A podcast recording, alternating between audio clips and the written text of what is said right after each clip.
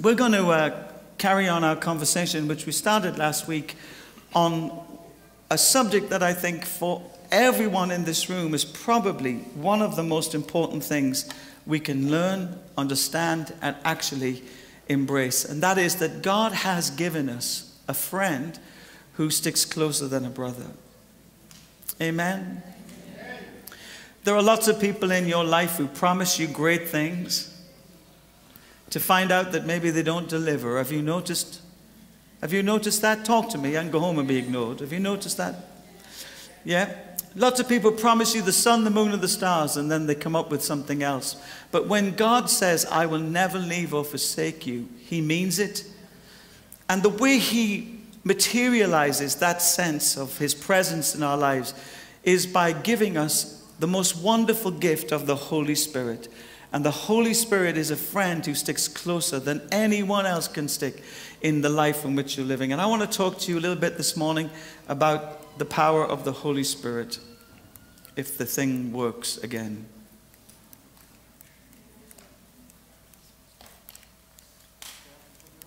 Yeah, this is technology at its finest. Is it working? Is it not working? Well, go to the next slide then. And the next slide. I wanted to say to you, when it comes to the Holy Spirit, we must stop thinking about Him as some kind of force or power. The Holy Spirit is a person, and it's a personal relationship He wants to have with you. He's very personable. He has a personality, he has a character, he has things that he loves and things that he doesn't like. And our job is to ensure that we understand him, not that he understands us, he already understands us. Our job as Christians is to understand him. And that requires of us a consistent sense of, of yielding and exploring the heights, the depths, and the breadths of who he truly is for us. He is equal to God in every way. In fact, He is God. Father, Son, and Holy Spirit, the triune God, they are equally God. And Jesus even said He's going to send us another comforter. The word another in that scripture in John means one, the same as Jesus. The Holy Spirit is the same as Jesus. That may not sound like a very important thing to say out loud. Perhaps we already know that. But I think sometimes we think of the Holy Spirit in terms that are less than favorable. If we see Him as a force or some kind of entity, I think the old fashioned version used to be the Holy Ghost. If that doesn't put some fear into you, I don't know what will. But the Holy Spirit is just like Jesus. Has anyone discovered that Jesus is very compassionate? Have you discovered that Jesus is really merciful? Have you discovered that Jesus has a power to change and transform people's lives? Have you discovered that Jesus is gentle and meek and lowly, yet powerful?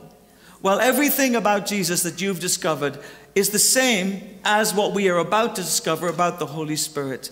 I want to say about the Holy Spirit, there are some people in this room who think they can live their Christian life without Him. That somehow He's some kind of optional extra for the crazies amongst us. But that's never been the intention of God. In fact, you cannot live your Christian life without the help of the Holy Spirit. The Holy Spirit helps you understand the Bible. Amen.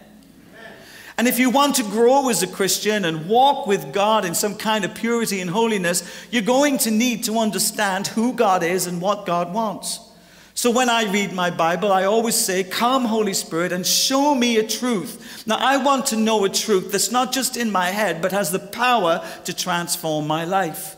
What good is it that, that, that, I have a truth or a knowledge of truth if that truth doesn't have the capacity to set me free? But guess what? It's the Holy Spirit who takes that truth and makes it real in our hearts and in our lives. There are many of us in this room can testify over times. There were things we didn't really understand, and then we asked God for help, and the Holy Spirit opened up the Word of God to us, and now we will never be able to undo the revelation that we had because God ministers by the power of His Holy Spirit into our ordinary everyday lives.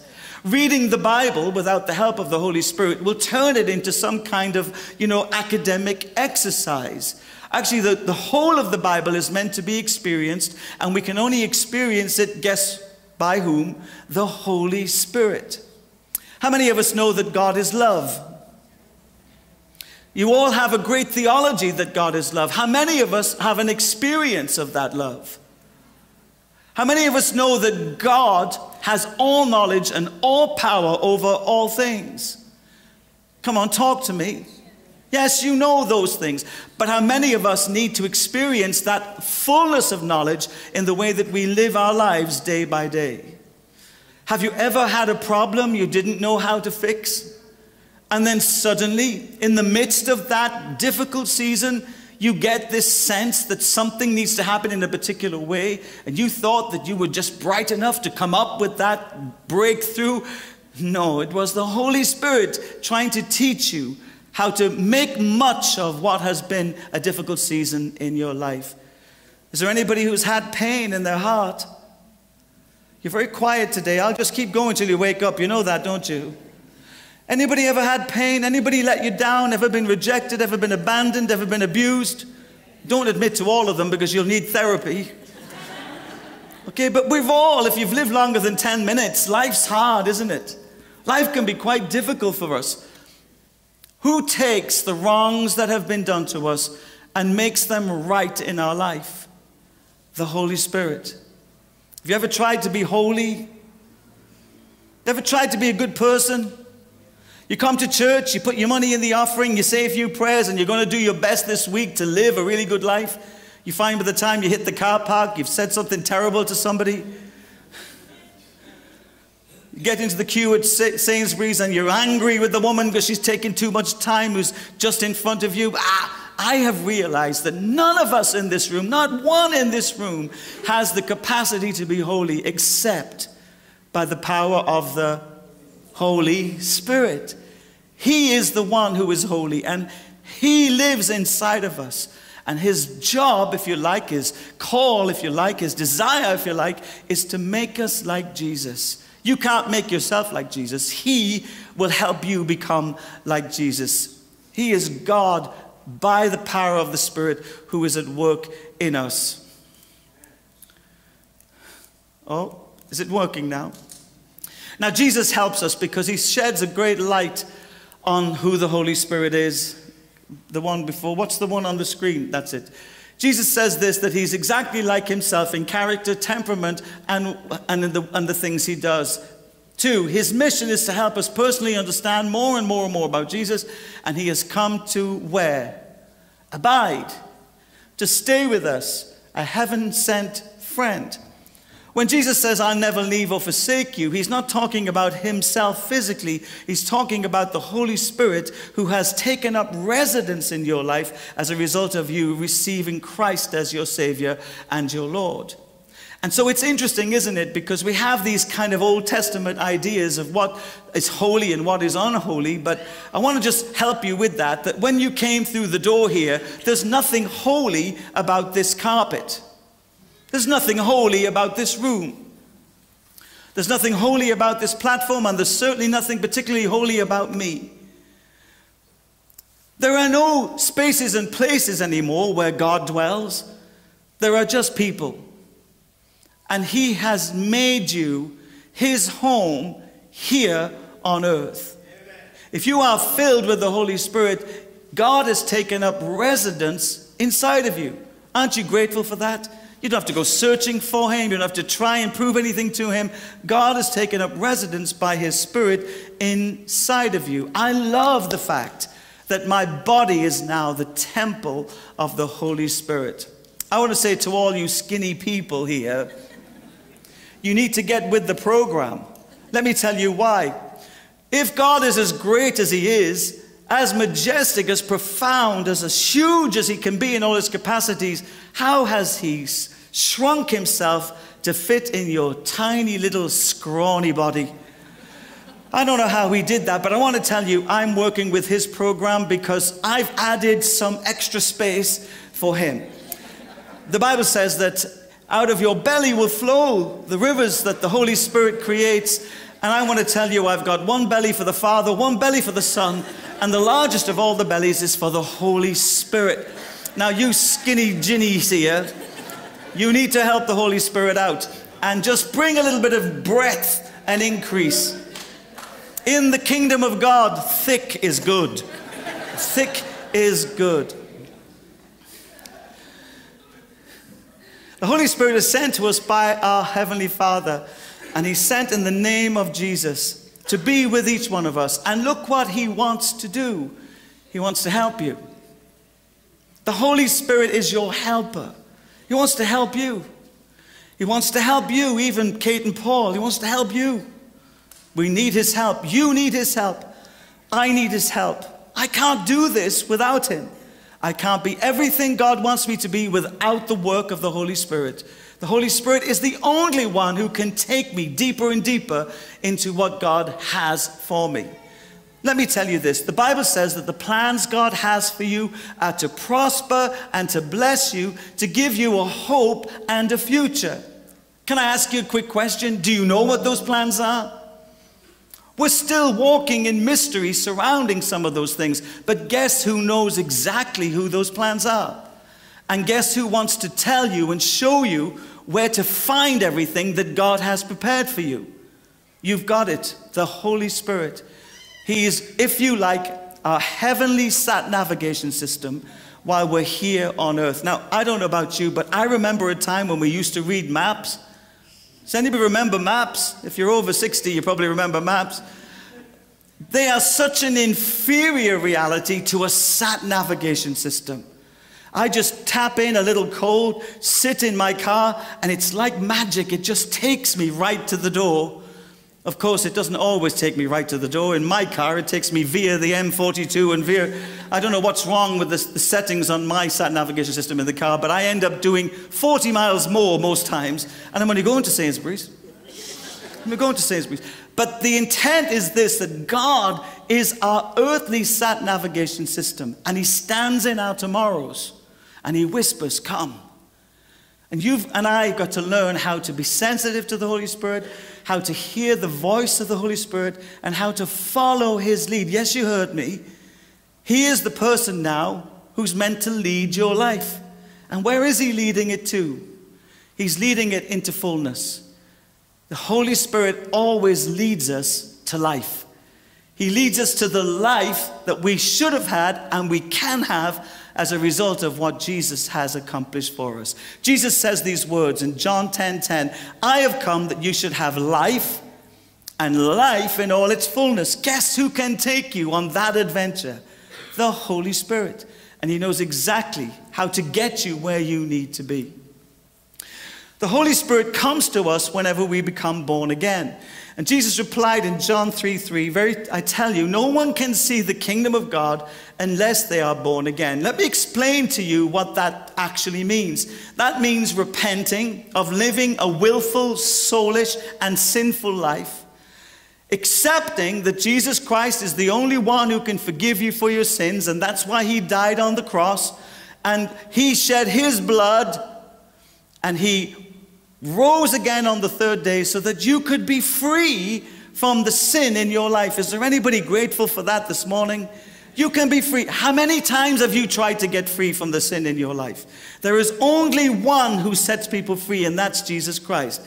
His blood has purchased a new life for you, and that new life is being born again. We're not born again physically, we're born again spiritually. And what happens is the Holy Spirit comes in, in this power and his goodness, and he dwells in our spirits. And we said last week, and it's true, we maybe need to remind ourselves more regularly of this that even on my worst day, I am one third righteous. Because one third of my human experience, my spirit, not my soul yet, and certainly not my body, but my spirit has been born again. And my spirit has been made perfect by Jesus who sent the Holy Spirit to fill me up with his presence and his power so that my soul could play catch up, so that my body would follow through.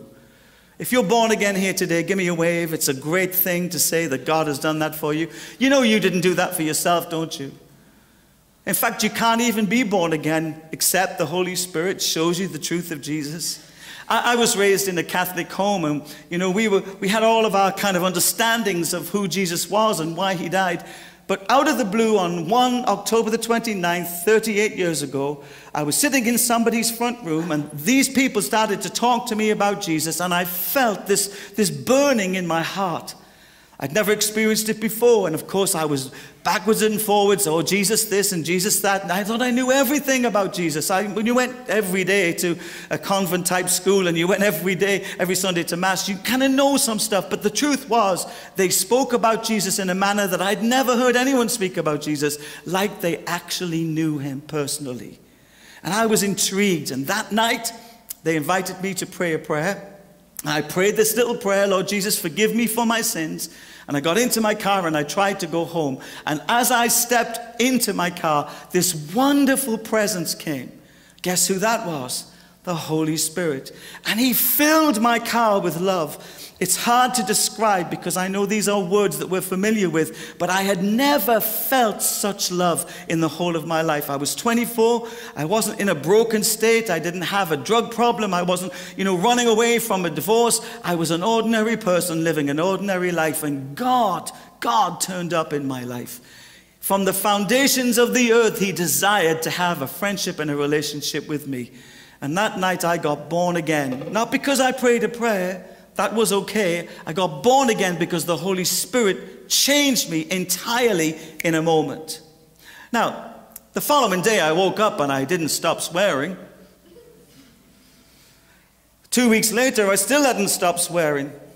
But that which happened to me began to change me from the inside out. Now, we're living in a world where we've got all kinds of programs and things people do for rehabilitation and transformation how many self help books can you actually find in some of these bookshops? They are endless, corner to corner. But any human attempt to try and bring personal transformation without the power of the Holy Spirit is just a dead man trying to teach a dead man how to live their life. There is only one who can give you new life, and that is the Holy Spirit. So that night in that car, I experienced the birthing of something phenomenal in my soul as the Holy Spirit came to live inside of me. And guess what? He started straight away to show me things. He started to show me things about me that weren't good. That was fun. He started to show me things about other people that they needed me to help with. He started to show me things about people I would meet randomly, things that I didn't know from my own personal experience or life, and I would know because the Holy Spirit began to show me his power at work in and through me. Here we are 38 years later, and I know you think I'm still a work in progress, and of course I am, but so are you. But I'm a million light years away from that young man, that very needy young man who came to Jesus in someone's front room and got born again by the power of the Holy Spirit. You cannot be a Christian without the Holy Spirit because you cannot become a Christian unless the Holy Spirit does something in you. So I don't like religion. Religion is me thinking I can do something to earn God's love in some way. But I do love the fact that because God is kind, He has sent Jesus to us and I can have relationship with Him. And churches are full of people who have religion and they're also full of people who have relationship. And you've got to make up your mind which category do you fall into. If you're trying to earn God's love, then I want to tell you, you're wasting your time because God already loves you. What you need to do is accept that God loves you. If you're trying to be a good person, stop wasting your time. That's a lot of energy and hardship. Okay, now I'm not telling you to be a bad person. Don't go out and murder anybody today. Well, unless they deserve it. You can't bring that kind of transformation by trying harder. Let me tell you what the Bible says about that. It's not by might, it's not by power, but it is by His Holy Spirit. And He who began this job inside of you will carry on until it's completed. The fullness of the Holy Spirit includes these things the fruit of the Spirit. The fruit of the Spirit is the character and the nature of God love, joy, peace. All of those things are the nature of God. And the Holy Spirit begins to produce them in the life of a believer. I've walked with Jesus now 38 years, and I think I'm a bit nicer now than I was at the beginning. Is there anybody else who's noticed they might be a bit nicer? Know the weird thing about me is I end up with some people and they're talking to me and they say these strange things and I don't even recognize it. You've got like this kind of calmness about you. Well, it's not like that on the inside. People say, You've got this calmness about you. I was at a funeral this week and somebody said to me, There's a real sense of calmness about you. I think, you know, I've, I almost killed three people on the way here. I was rushing, rushing, rushing, trying to get there. There's nothing calm. On the, do you know what they're sensing? The peace. The peace of the Holy Spirit. I remember one time having my hair cut in a barber's. Um, those were the days when I had more hair to have cut. You could get anything cut for £3.99. It was amazing. Have you seen Choby's new haircut? Stand up for us, Choby. Stand up for us, Choby. This was cut by the council. There was a hedge outside, he just happened to be ducking down, and you certainly got your money's worth there, didn't you? I was sitting in this barber's chair, he was cutting my hair and talking away to me, and he said to me, Every time you come in here, I feel a little bit better. I said, I'll have to get my hair cut every week then. Because there's something wonderful about our lives, and that is we have now been filled with the presence of the Holy Spirit. And you may not feel it, and you may not even think you're good enough for it, and all of that is part of our story, but actually, you are a carrier of hope. You are a carrier of peace. Come on, you miserable beggars. You are a carrier of love. You are a love bomb waiting to go off somewhere. You're God's secret weapon of mass destruction, and you don't even know it. Why? Because you're good, you're powerful? No. Because He, the one who is beautiful and glorious, has come to live inside of your heart and your life. Never underestimate the power of the Holy Spirit inside of you. And I think we all do. You know, on the day of Pentecost, when the Holy Spirit was poured out, nobody could see the tongue of fire on their own head we should encourage one another by seeing them on people's heads and encouraging them. I'm not talking about actual tongues of fire. If that is happening, get out of here quickly. Okay? Because your weave is about to go. That's all I'm going to say. It'll go up in flames. Okay? But you can encourage somebody by saying, you know, I think God's doing this in your life. You can encourage, you can identify over somebody else. I think that's a really great attribute of the character and the nature and the person of God. The second thing the Holy Spirit does is this is he develops God's nature the gifts of the Holy Spirit. You know, I've been around Christianity for 38 years now, and I've met some people who have really profound gifts from the Holy Spirit. I used to know this lady, I don't see her much now, but she, she would pray for people, and instantly God would do something. Instantly.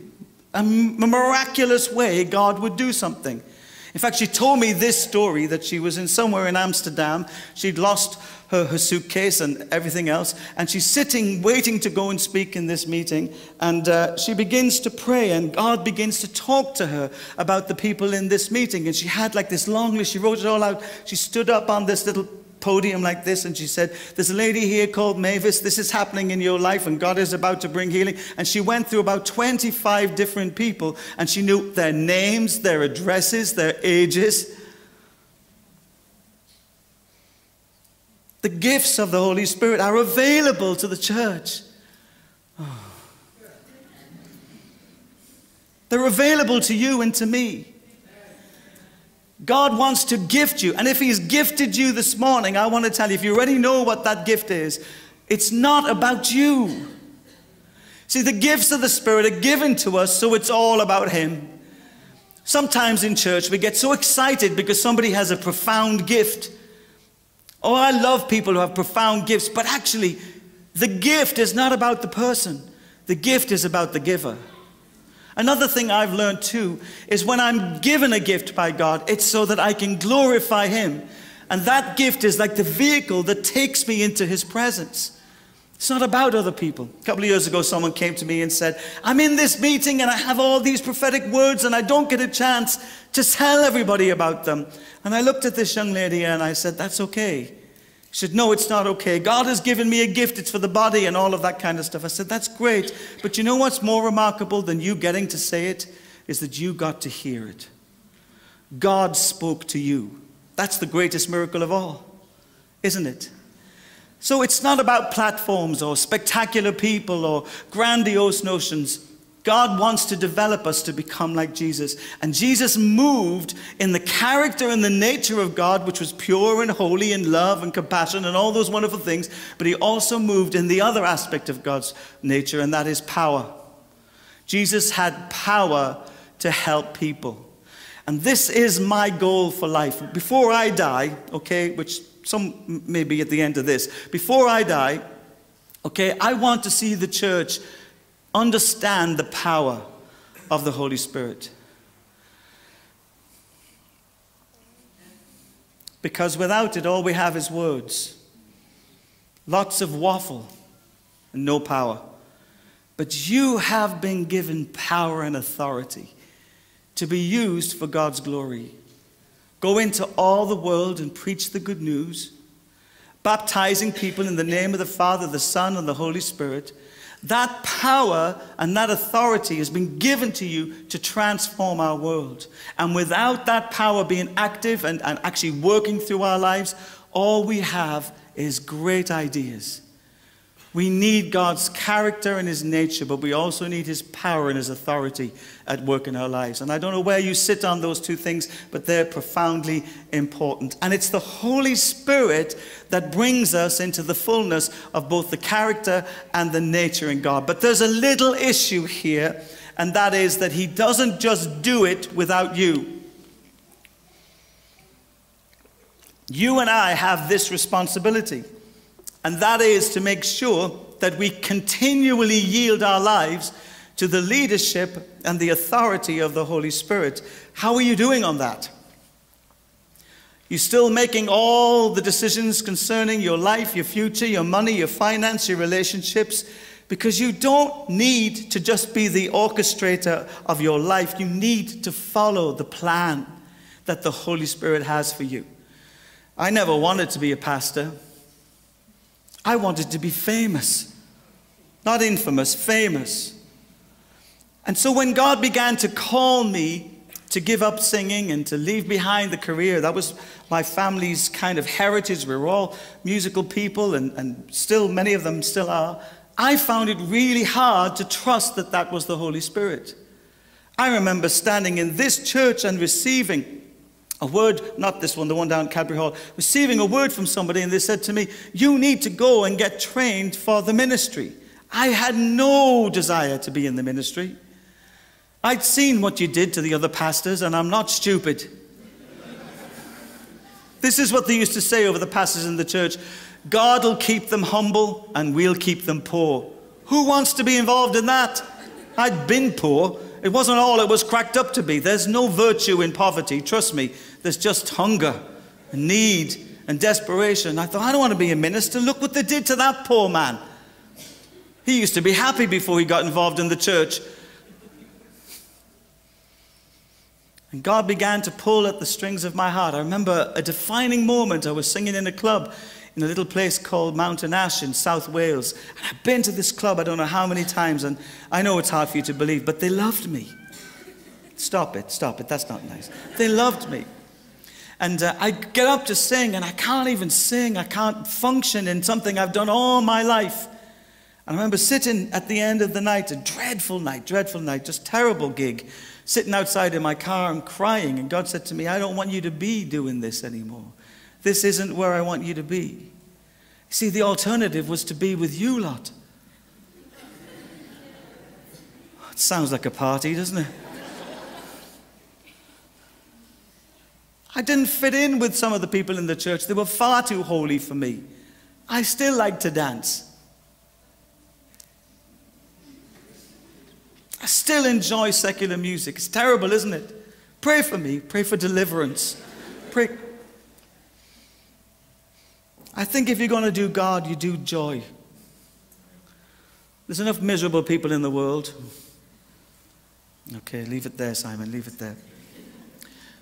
If I hadn't followed the leading of the Holy Spirit, I wouldn't have seen the great things that God connected my life to. I wouldn't have seen the people, the wonderful people in the churches and the wonderful ways because, because I had a plan. I wanted to do this with my life. I had it all worked out. I knew what to do, where to do it, how to do it. But God had a better plan. The plans He has for you require you to allow Him to lead you. They're not automatic. Just because you've got a prophetic word at the front of your Bible somebody gave you in 1974 doesn't mean it's going to come to pass. You have to yield and you have to obey and you have to follow the leadership of the Holy Spirit, and He's at work in you. How do you recognize the Holy Spirit in somebody's life? Well, they're usually nicer. I think Christians should be nice. I mean, not sickly nice, but they should be kind. Don't you think? Hello? I'm, com- I'm coming right to you in a minute now, so just get ready. Do you think that Christians should be gentle? How about compassionate? Merciful. Here's a hard one for some of you miseries joyous. Don't you think Christians should be like God? They should be joyous. Yeah? I find it difficult sometimes that we kind of stay the same as we were whenever we have access to power and the nature and character and the presence of someone who has the ability to transform our brokenness into something beautiful. And I want to say this to you we really need God to do that. You see that hurt that you've been holding on to for 20 years? It's time to let it go. Because if you don't let it go, you will never see all that the Holy Spirit wants to do. And you keep thinking it's other people highlighting it.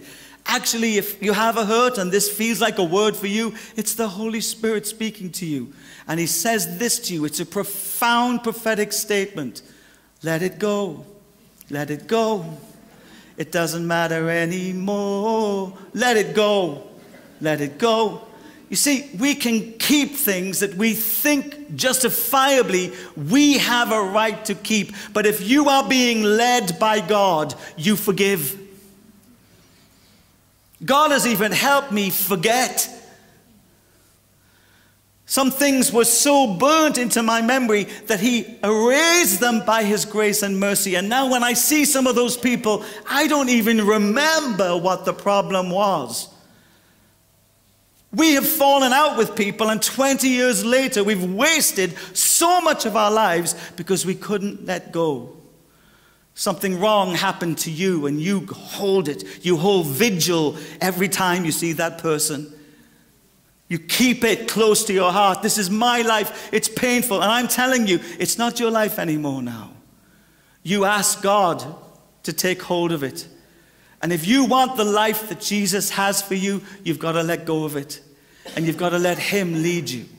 You've got to let Him show you. You've got to let Him help you. You've got to let Him heal you.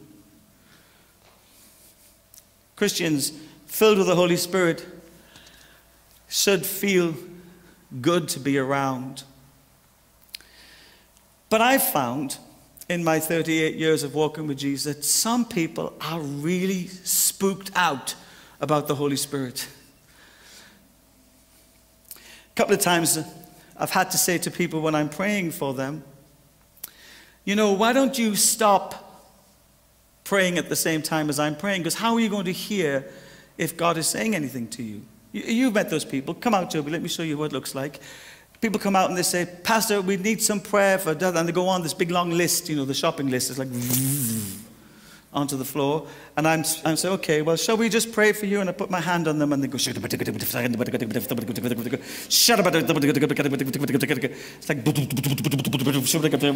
I said, oh, that's wonderful that you're speaking in tongues, but could we just ask that you just stay still for a moment, be still, and know that He is God? Oh, oh yes, Pastor. Are you ready? Eyes down for a full house. Shut up. And what's happening is this it's, it's a tactic. I feel vulnerable. God may say something to him. God may show him something about me. And so here's how I keep the Holy Spirit where I need the Holy Spirit to be. Shut up. It's very hard to hear what God wants to do or say or experience whenever you are calling the shots. And we think it's a spiritual thing. What it is, is control. And here's what the Bible says about control it's like witchcraft. Because control is trying to make God do what you want God to do. You are meant to be controlled by the Holy Spirit, not control the Holy Spirit. Thanks. Another one I've seen is people come forward, and pastors are the worst at this. Tell, let me tell you. You know, we have a, an altar call. Is there anybody here who needs help or healing? And they come out, and pastors are some of the most broken people you'll ever meet in your life. I mean, there's more sheep bites on their back than there is dots on a dot to dot graph. And they come out and they, they're like this. They stand for a second, they can see the person coming over to them who may have some spiritual power, and then they break into ministry. They have to pray for the people at the front under the guise of compassion. I'm called to the ministry. Pastors are some of the worst receivers in any spiritual meeting because they are conditioned to give. And it takes a lot of vulnerability and a lot of humility to stand and say, Well, come and pray for me. And I've been in so many meetings where the pastors are not even the person ministering on the platform, but suddenly they become the minister. It's like a switch goes on and they move. What is it? It's control. I don't feel comfortable. I don't feel at ease. I'm not, don't want to make myself vulnerable. I don't want to make myself accessible. And so I'll operate in this particular way, and it deflects from a moment where God may want to do something or say something to my life. Watch out, because it happens in most churches.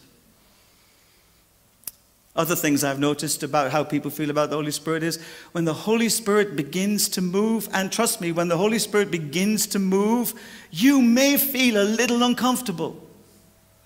People say things to me like this I don't want to cry in public. Would you rather cry in private? And if you're crying, isn't that good? Isn't God the one, the Holy Spirit, who is like Jesus, doing something to bring healing and restoration? Now, listen to me, church. It's easy to sing the song, Come, Holy Spirit. It's a very different thing to allow the Holy Spirit to do just that, to come and have His way in your heart and in your life. It's a very different thing. And what God wants from His people is that all of those hurts, pains, the discomforts, the control, is that that would stop and that we would trust that the one He sent the Comforter, could minister. If you want revival, is there anybody who would like revival? How does revival work? Give me a wave if you'd like revival. All the worship team, give me a wave if you'd like revival. Okay.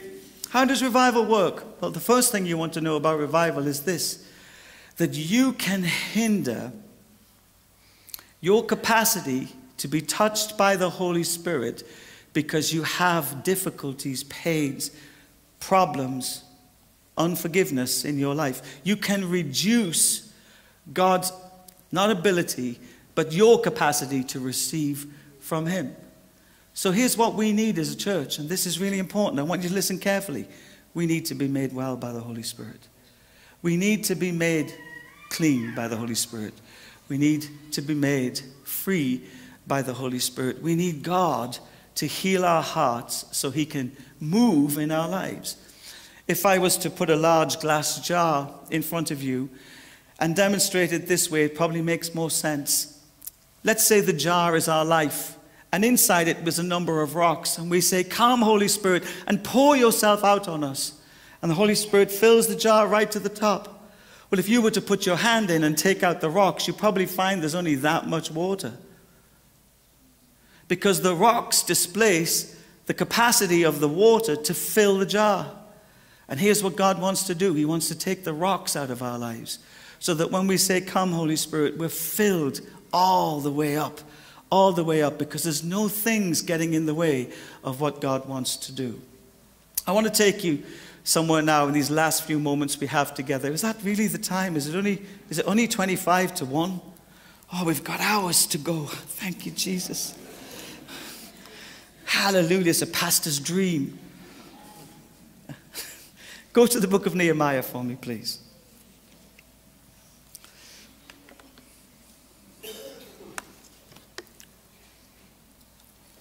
We're going to read some of chapter 1. The words of Nehemiah, son of Hachaliah.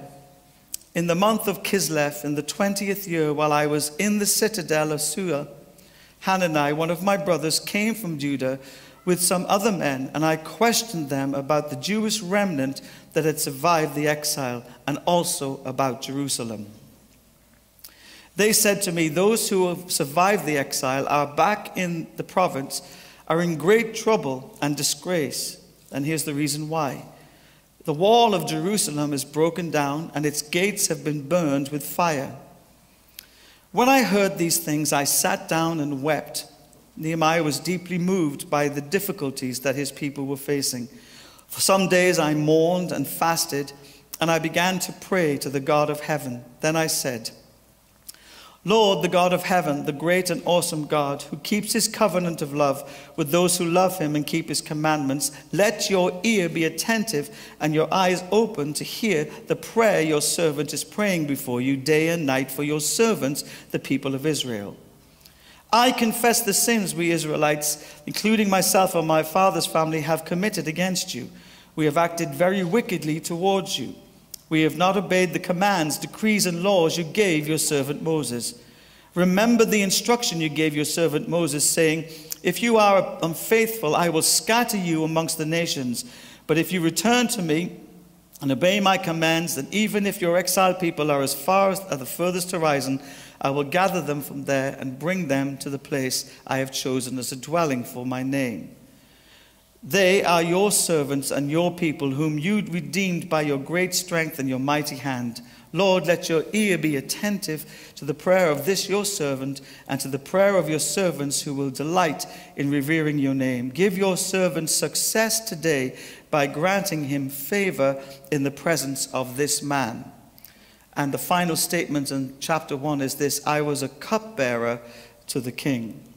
A little bit of a, a backstory and perhaps some explanation why we arrive here in our last few minutes together. The name Nehemiah means comforter or one who brings comfort. Where else have you heard that phrase mentioned? In the New Testament, where Jesus says to his disciples, I must go, but I will send you another comforter. So, what we have here in the book of Nehemiah is an Old Testament promise of a New Testament reality. And Nehemiah is moved on behalf of the people to act. And I want to say to you this morning that the Holy Spirit is moved on behalf of God's church to act. He is already acting on that which he sees in your heart and in your life. He is not passive, he's not indifferent, he's not even waiting for your permission, although it would be good if you gave it to him.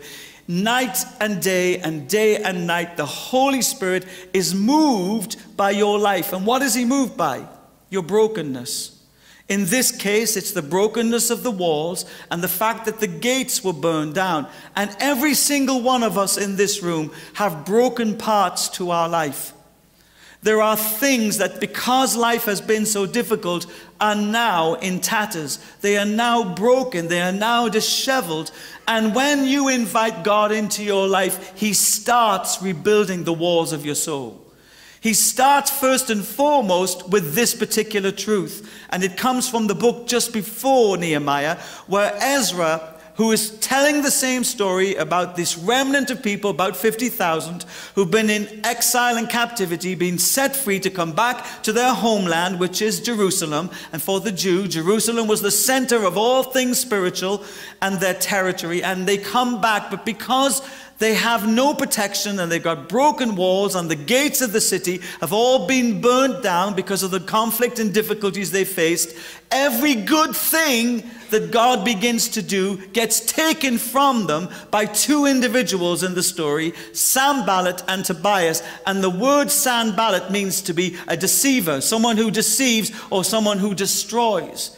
So, what we have here in the book of Nehemiah is a picture of a life, a Christian life, where we come to Jesus and we're born again, and yet our lives are still broken. We need God's help to rebuild the walls. And He has given us a comforter. And Nehemiah is moved by the brokenness that these people in Jerusalem experience as a result of the, the disrepair of the walls of the city. Now, if you have brokenness in your life today, the enemy can do all manner of things to you and you can't stop them. If your gates have been burnt down because stuff has happened to you and you have no protection against the devil, you need the work of the Holy Spirit to rebuild and to restore some gateways that you've allowed the enemy to come into. Has anybody in this room ever been involved in the occult? If you've been involved in the occult, whether that's tarot card reading or horoscopes, you have allowed a wall, a gate, if you like, in your life to be burnt down by that experience. And the enemy has easy access to you, even though you're born again, even though you've given your life to Jesus. Is there anybody here who's been involved in sexual perversion? Because if that is the case, and you can make up your mind what you think that is, if that is the case, you have opened yourself up to all manner of spiritual things, and you can pray all the right prayers and say all the right things. But when you're on your own, you have a weakness in your soul that allows the enemy to come in and destroy what God is doing. And you're in church on Sunday and you're praising Him and you're thanking Him and you're loving Him, and by 10 o'clock tonight, you're back watching pornography. Are you born again? Absolutely. Do you love Jesus? Absolutely. But you, over the course of your life, have been infiltrated, and the walls and the gates of your soul have been broken down to such a point that the enemy has easy access to your life. Now, it could be all kinds of things. It doesn't matter that those are the two big headlines here. But you could be a liar. You can be a gossip. And whatever it is that you're trying to see God do in your life, you are only as capable of holding it as you are repaired and made whole by the Holy Spirit. So you come in and you get blessed, and the Holy Spirit touches you. And before you know where you are, this is the phrase from the Bible, not my phrase. Like a dog to its vomit, you return to the very thing that you hate. Why? Because when we come to Jesus, though we're born again, and like in the book of Ezra just before this, the first thing they started rebuilding was the temple, the place of worship. Worship is such a significant part of your new identity. I wish you wouldn't wait till Sunday to do it.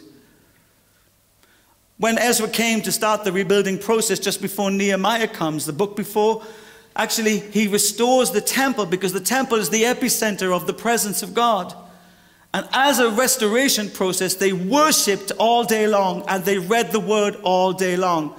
If you want to start working with the Holy Spirit to bring safety and, and healing and restoration to your life, worship God. Worship is always God's preferred weapon of warfare. And you sometimes are trying to pray something, and you can't pray that something because of these broken parts of your life with effect, but you can worship because if you're born again, the Spirit of God lives inside of you and you can worship the Lord. If you worship God and start to worship God, not just on a Sunday or when we come to a meeting, if you start to worship God as a practice, I'm going to worship you, Lord. I'm going to worship you every day, all day, whatever I'm doing, I'm going to worship you. You will find that you will be strengthened by the power of the Holy Spirit. Spirit. The other thing they did is they read the Word of God. Now, you think I preached for long. These people stood for days while the Word of God was read. Why? Because the Word of God reestablishes truth. And worshiping God reestablishes His presence. God is always Word and Spirit. And so, as we start to understand the rebuilding process, I want to encourage you to read the Word of God. Let the word of God dwell richly in your life. Don't wait for the pastor to speak it or just every day with whoever. You get the Bible out. You get the Bible out and you read what God has to say. Then you can come to places like this and you can't be tricked by some ideologies other people have because you know the truth. But if you're not reading the Word of God, we could be preaching anything up here. You need to read the Word of God. That's why Jesus said it was a living word, sharper than a two edged sword, separating light from darkness, awakening us to truth, because we've been lied to all our lives. We need to be awakened to truth. So, this restoration process began with the reading of God's word and the worship experience of his presence in the temple. And in the temple, we find ourselves Let me get to it. We find ourselves being restored to our rightful and original design. I said to you last week, on your worst day, one third of you is pure and holy. Why? Because the Spirit of God has rebirthed new life in you, and you are connected to the power and the presence of the Holy Spirit in your spirit. But that spirit needs to start working into your soul, and then working into your thinking, your feeling, and then into your body, the things you actually do. So Nehemiah is a type of the Holy Spirit. Nehemiah gets two things, three things. Let me find the slide, I've moved past it. Three things from the king. He comes like he did every day into the king's presence, and it says right at the end of chapter 1 that he was the cupbearer to the king. So let me give you a little heads up on what that means. That means that he tasted everything the king drank. And the reason he tasted everything the king drank is because people would try and poison people in positions of influence and power in those days. So Nehemiah, when he was getting dressed every single morning of his life going to work for the king, knew this day could be his last day. And can I suggest to you that if you know this day might be your last day, you're going to keep a short account with God. So as he's walking to work, he thinks, I could just take a sip of something and it's all over today. That tells me that Nehemiah was trustworthy with truth. And so, of course, God begins to move in his heart and he's praying and he's grieved all of those things. But he's given some things by the king. And I want to talk to you for a few moments about them. It's in chapter 2. You can read it for yourselves. He's given authority. The king gives Nehemiah letters of authority. Why would that be necessary? Because you can't and I can't accomplish what God wants for us in our lives without understanding that we have been given an authority. That authority is available to us. You have a letter from the king. It's here. And it's the final word and the only word that matters. The second thing he's given is provisions. They gave him wood, they gave him other things. Why? Because when the Holy Spirit comes, he reestablishes God's authority in our lives, but he also brings everything that's necessary for your life to be restored. The Holy Spirit has everything that's necessary for your life to be restored. Aren't you grateful about that? And the third provision is he's given an army. Now, the army symbolizes angels.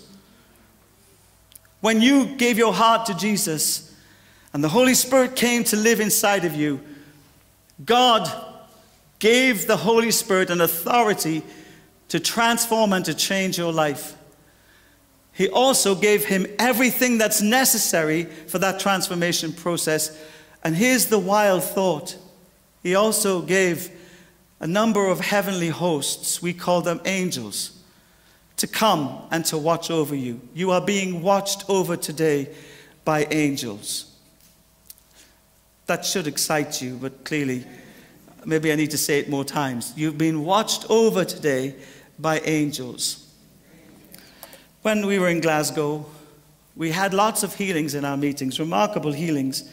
And um, one guy came to me, the meetings had gone on for months, and he'd taken some pictures of the meetings, just keeping a record of what was happening. And uh, he, he was so excited to show me this. He came with this picture and he said, Look at this, Simon, look at this. And he showed me this picture. Just a small picture. I put my glasses on because I've not got very good eyesight, and I looked at it. He said, Can you see what I can see? And I said, Well, what, what are you talking about? He said, Look at the people in the picture. And I looked at the people in the picture. And he said, Look, that over some of them, there is this kind of light that's shining on them. Now, I don't anything about photography, but people tell me that some of those things can happen through a photographic process. So I didn't read too much into it. But what really shook me to the core of my being is this truth that this light that existed in this photograph, there were hundreds of people in a meeting like this, was only over the people that I know received a miracle from God. I know because I was the one who prayed for them. You see, there are ministering angels. And when we step into the power of the Holy Spirit, they come. And you can't see them with your natural eye. Now, some of you are skeptics. Let me help you. I'm a skeptic. How could this be? I don't know how this could be, but I began to research it and I realized this truth that there are heavenly hosts. If you believe that demons exist, you must believe that angels exist. Because demons are only fallen angels. And some of us in this room, we can say, the devil's done that and the demon's after me here. What if an angel's after you? If, if demons can be after you, can't angels be after you? I think so. Every person who received a miracle that night, there was a light above their head. And all the other people who didn't receive a miracle had no light. There are angels in this room watching our lives. He was given authority, he was given provision, and he was given heavenly resources. The Holy Spirit has come to your life and come to my life with everything that's necessary to make you everything God has called you to be. Aren't you grateful about that? It's not by might. It certainly won't happen by your effort or your power, but it will happen as a result of the Holy Spirit. I encourage you, just take a look at the book of Nehemiah. There are some wonderful, beautiful aspects of the Holy Spirit's work in the life of a believer. I want to end with this thought. If you didn't start this, and trust me, you didn't, you can't finish it. But he who began a good work in you will carry it on until it's finished. I know you get frustrated with your brokenness. I want to let you know Jesus is not frustrated with your brokenness. When Jesus came into your heart and into your life, whatever age you were, whatever time that happened, he knew everything in advance that would happen to you or in you or through you. And he said yes. He knew the end before the beginning, and he said yes. He knew that season when you'd abandon him, and he said yes. He knew that season when you'd get angry because you didn't do something the way, and he said yes. When Jesus came into your heart and life by his Spirit, he knew every good, bad, and ugly facet of every day of your life right to its last breath, and he said yes. So he who began a good thing in you, it's he who will carry it on until it's completed. The Bible tells us this that one day we will meet with him face to face. And such will be the work of the Spirit in the life of an ordinary person like you and me, that we will look like Him, we will sound like Him. That's how powerful a friend you have in the Holy Spirit. He is with you. Yes, your body's the temple, but I want to tell you this He's also for you. He's the greatest advocate you could ever have you give up on you, he steps in towards you. You get frustrated, he gets excited.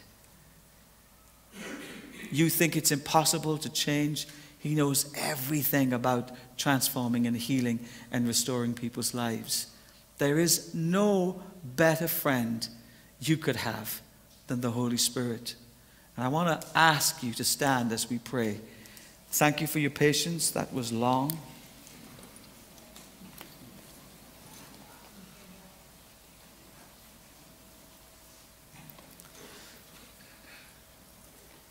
Holy Spirit, I know that you are here, but my prayer, Lord God, is that we would sense you, that we would experience you, Holy Spirit. Holy Spirit, I want to thank you that you opened our lives up to the truth of Jesus. We could never have seen him unless you caused us to see him. I want to thank you, Holy Spirit, that every time I read the Bible, you long to show me the deep and wonderful things about the realities of God. I'm not trying to educate myself, I'm trying to transform myself as I read your word. And you have the power to take what's written in the Bible and make it real in my soul. I want to thank you, Holy Spirit, that you've never, ever forgotten the terrible things that have happened to all of us and you know exactly how to bring healing and to bring restoration. And we're so grateful to you, Holy Spirit. I just pray, Lord God, you would help us to sense your leadership in that and to follow and do whatever it is you ask us to do. Because everything you ask us to do is leading us more and more and more into becoming like Jesus. Holy Spirit, will you fill us afresh today with your presence? Oh, yes, God, we want your character and your nature. We want your power and authority. But, Lord, we need a fresh touch from heaven today. Some of us, Lord, really need you to speak. We need you to open up some clarity regarding certain aspects of our lives. And I thank you, Holy Spirit, that you have been assigned authority to make all things new in us. Amen. I thank you, Holy Spirit, that everything that is necessary pertaining to godliness, righteousness, and truth, you are the one who facilitates that. You provide everything that's necessary for us to become the people we were created to be. Before sin and shame and fear and brokenness and pain started to scar and mark our souls, you knew us, Holy Spirit, and only you, Holy Spirit, have the power to bring healing and restoration and freedom and deliverance and something good out of that which was bad. We thank you, Holy Spirit, this morning that everything we need is in you, Holy Spirit. We also thank you, Holy Spirit, that you, you walk with and have around us an angelic host that is urging us and pressing in on us to make sure that we live this fullness, this wonderful life that Jesus has provided for us. Lord, there are angels watching over us today. I can't see them. I've never seen an angel. But Lord, I pray in Jesus' name that we would know that we are not on our own in this world, but we have been given guardians, leadership, all of those wonderful things that angels do to minister to us and to minister through us to other people. Thank you, Lord God, for the power of your Holy Spirit in our lives. It does take a load off whenever I worry about being a good person. And I thank you, Lord, that you are holy that's your first name, Holy Spirit. And you will make us whole as you bring change and healing and restoration. And we say, Bring it on, Holy Spirit. Come finish what you have started. Now, to him who is able to do immeasurably more than all we could ask, according to his power, that's the Holy Spirit, at work in us, be glory in the church, that's you, and in Christ Jesus, that's his, his glorious um, you know, reputation forever and ever. And all God's people said, Amen. Amen. Bless you. Have a wonderful week, church.